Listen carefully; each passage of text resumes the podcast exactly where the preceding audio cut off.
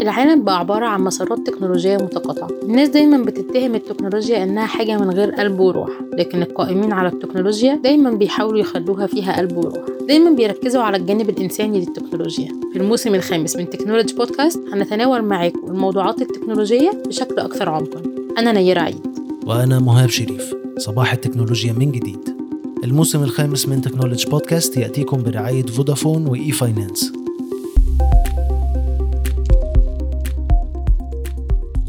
21.6 من عشرة مليار دولار حجم المدفوعات الإلكترونية في مصر بحلول عام 2027 شركات التكنولوجيا المالية والتسوق الإلكتروني يجمعان 365 مليون دولار في 2022 هل تستطيع مصر الفوز في المنافسة على صدارة التكنولوجيا المالية في أفريقيا والشرق الأوسط؟ حتى لو أنا الشرق الأوسط بدل ما هو يتجه نحو الجزئية دي لا أنا ممكن أنا أبتدي آخد أفريقيا عندي وأبتدي نعمل أنا الهب بتاع أفريقيا يبقى موجود في مصر. وإحنا عندنا في صباح يوم ثلاث قررت سلمى بعد تسريحها من العمل قررت اقتراض حوالي 200 دولار من محفظتها الإلكترونية علشان تشتري بعض المنتجات اللازمة لسيدات الحي وتعيد بيعها في اليوم نفسه. استطاعت بنهاية اليوم جمع 230 دولار لتعيد ما اقترضته صباح اليوم نفسه مع تحقيق ربح يساعدها على الحصول على احتياجاتها الشخصية وتوفير مستلزمات أسرتها الصغيرة. دي قصة حقيقية لفتاة نيجيرية. ساعدتها التكنولوجيا المالية على الحصول على فرصة أمنت احتياجها اليومي للعمل.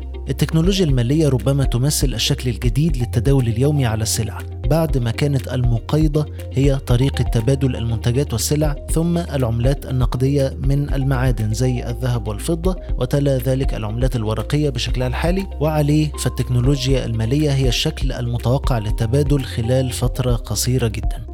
مصر بتشهد عصر غير مسبوق من التوجه نحو التكنولوجيا المالية في ظل معدلات نمو هائلة سجلت خلال العام الماضي حوالي 300% وتم إصدار قانون جديد بينظم عمل البنوك في مصر بيتضمن فصلا خاصا عن التكنولوجيا المالية. التقديرات العالمية بتشير أن متوسط مدفوعات المصريين على الإنترنت حوالي 243 دولار سنويا فيما يبلغ معدل انتشار الدفع عبر المحمول حوالي 13.8% وعدد مستخدمي كروت الدفع حوالي 22.1% محمد وائل ربيع مؤسس شركة Payment للتكنولوجيا المالية أكد أن السوق بتشهد أعلى موجة من الاعتماد على تقنيات ال fintech في مصر. من أول ما التشريعات البنك المركزي هو كان already عنده توجه ناحية ال financial technology بشكل كبير جدا وفي تشريعات already خرجت قبل الكوفيد ويمكن ده ساعد برضه من ضمن الحاجات اللي ساعدت إن إحنا نتخطى الكوفيد 19 بشكل أفضل. التشريعات دي كانت بتشمل طبعا اللي هي ميسري خدمات الدفع ال payment facilitators وال payment aggregators كان في برضه ال agent banking أو إن أنا أبتدي أعمل المعاملات اللي هي ال KYC أو إن هو اعرف عميلك بره البنك للكروت المدفوعه مقدما. بالنسبة طبعا للفترة اللي جاية ال fintech هي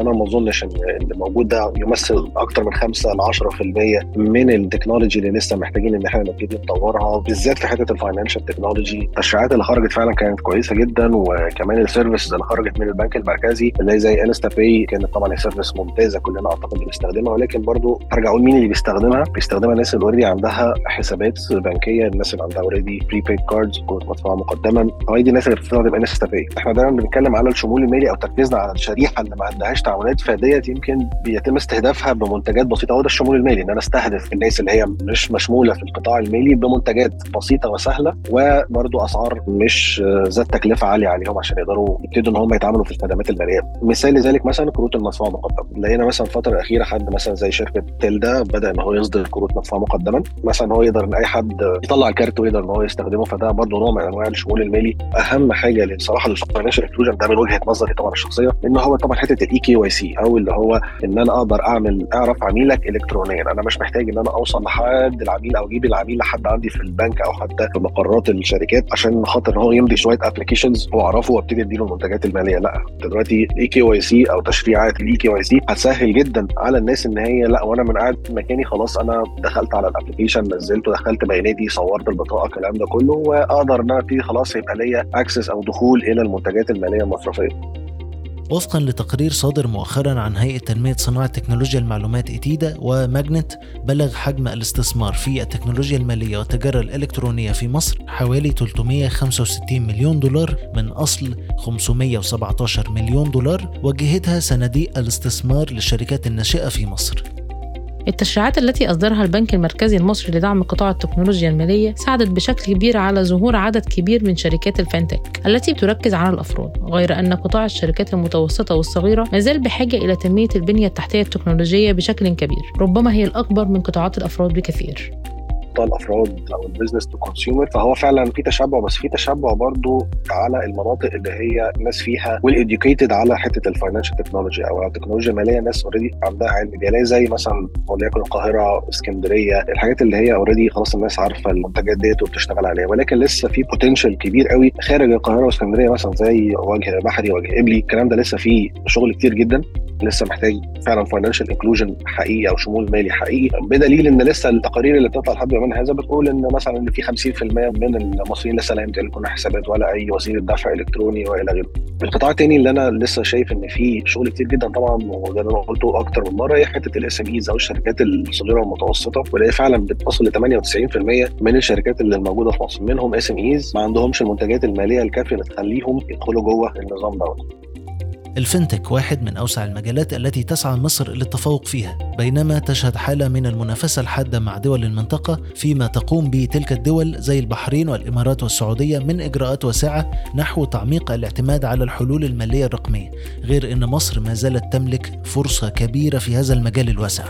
لازم يبقى عندي ريسورسز موارد أقدر إن أنا أقول آه لا أنا عايز اتفرع الجزء الأهم منها إن أنا يبقى عندي آلية أمشي بيها عشان خاطر أصدر القوانين ديت بشكل معين وبسرعة معينة اللي هتفيد فعلا إن أنا يبقى عندي ال hub دوت اللي أنا عايز أعمله. طيب الشرق الأوسط طبعا منطقة مهمة فعلا كل مكان دلوقتي بيحاول إن هو يبقى ال hub للمنطقة بتاعته. ولكن إحنا برضو عندنا potential ناحية أفريقيا. يعني مش لازم الشرق الأوسط أنا عندي أفريقيا. فيها برضو شغل كويس جدا في ال financial inclusion لسه طبعا في شغل كتير جدا في أفريقيا. فأنا حتى لو أنا الشرق الأوسط بدأ إن هو يتجه نحو الجزئية دي. لا أنا ممكن أنا أبتدي آخد أفريقيا عندي وأبتدي نعمل أنا ال hub بتاع أفريقيا يبقى موجود في مصر. بايمنت باعتبارها واحدة من الشركات المتخصصة في التكنولوجيا المالية. استطاعت جذب واحد من أكبر صناديق الاستثمارات وهو أور كابيتال وبتقدم حزمة كبيرة من الخدمات اللي بتساعد قطاع الشركات على التركيز على عملها وبتتيح ليها كافة الخدمات المالية المطلوبة من خلال نافذة واحدة. إحنا بنشتغل طبعا على إن إحنا نبتدي ننظم كل الخدمات المالية للشركات الصغيرة والمتوسطه بدءا من دفع مثلا المرتبات الموردين هم يبتدوا ياخدوا تمويل متناهي الصغر أو حتى تمويل مثلا لرأس المال العامل الخاص بيهم يقدروا إن هم يبتدوا بعد كده يعملوا التحضير بتاع الفلوس بتاعهم كفواتير أو غيره. دي كانت بداية وإن شاء الله نقدر إن إحنا الفترة الجاية نزود الخدمات بحيث إن إحنا نقدر نشمل أكبر عدد من ال SMEs اللي موجودة في ال market إن شاء الله. إحنا هنفضل مركزين يمكن مع ال SMEs طبعا أكيد يعني الصعوبات اللي يمكن بتواجهنا لسه لأن لسه حتة ال SMEs ما فيش نظرة عليها كبيرة لكن متوقعين إن شاء الله السنة دي هيبقى فيها اتجه الأنظار اليها سواء كانوا المستثمرين أو حتى من المشرعين يعني. هنفضل جامد التركيز على ال SMEs وحتى الخدمات التأمينية اللي إحنا ممكن نقدمها هتبقى برضه فيها تركيز كبير على ال SMEs وعلى الخدمات اللي بقدم لهم منها مثلا خدمات التأمين. فبالتالي أنا بقدم لهم الخدمات التأمينية خصيصا للشركات وتحديدا الشركات الصغيرة لأن هي طبعا ال access بتاعها للتأمين بيبقى مكلف جدا. فأنا دوري إن أنا ببتدي إن أنا آخد الشركات الصغيرة ديت وبقدم خدمات تأمينية بشكل أكبر يعني. إن شاء الله هنتوسع الفترة اللي جاية برضه في خدمات التمويل إن إحنا نقدم خدمات التمويل للشركات الصغيرة والمتوسطة. طبعا نظرا لأن دلوقتي في صعوبات في ال cash flow عند معظم الشركات. فإن إحنا إن شاء الله هيكون دورنا إن إحنا نقدم لهم خدمات تمويل تسهل عليهم المصاريف بتاعتهم الفترة اللي جاية. وكمان هيبقى في خدمات اللي هي زي ال expenses management أو بقى إن هو يبقى في تنظيم لعمليات المدفوعات اللي هم بيعملوها ديت سواء ما بين الشركة والموظف بتاعها أو الشركة وال vendors أو الموردين بتوعها. التكنولوجيا المالية للشركات بتحتاج كتير من المنتجات المصاحبة سواء لدعم الشركة نفسها أو موظفينها وهو اللي بتقدمه بايمنت اللي استطاعت خلال الفترة اللي فاتت وتحديدا في سنة 2022 إنها تحقق حجم معاملات حوالي 120 مليون جنيه وبدأت 2023 بإنها تدخل في جولة تمويلية جديدة. إحنا كنا already فعلا اعلى من إحنا 120 الحمد لله إحنا دلوقتي وصلنا 150 مليون أو أكتر كمان. إن شاء الله المستهدفات بتاعتنا خلال السنة دي إن إحنا بنوصل أكتر من مليار جنيه. إحنا حاليا خلال جولة تمويلية إحنا شغالين already في جولة تمويلية إن شاء الله expected انها تخلص في إبريل إن شاء الله. لنفس ال investors طبعا ك follow up يعني وفي نفس الوقت هيبقى في إن شاء الله مستثمرين جداد لأن ده طبعا مهم جدا بالنسبة لل business إن إحنا يكون معانا مستثمرين جداد وده طبعا بيفتح لنا آفاق جديدة وتعاملات جديدة مع حتى ال portfolio اللي هم شغالين معانا وفق تقديرات لستاتيستا من المتوقع أن تحقق التكنولوجيا المالية حجم مدفوعات رقمية يتخطى 21.6 مليار دولار بحلول عام 2027 على أن تحقق البنوك الرقمية إيرادات بحوالي 9.6 مليار دولار. وما زال المجال مفتوح أمام السوق المصرية لكثير من الخدمات والتقنيات المالية خلال الفترة المقبلة. تكنولوجي بودكاست برعاية فودافون وإي فاينانس مزيد من التغطيات على تكنولوجي دوت نيوز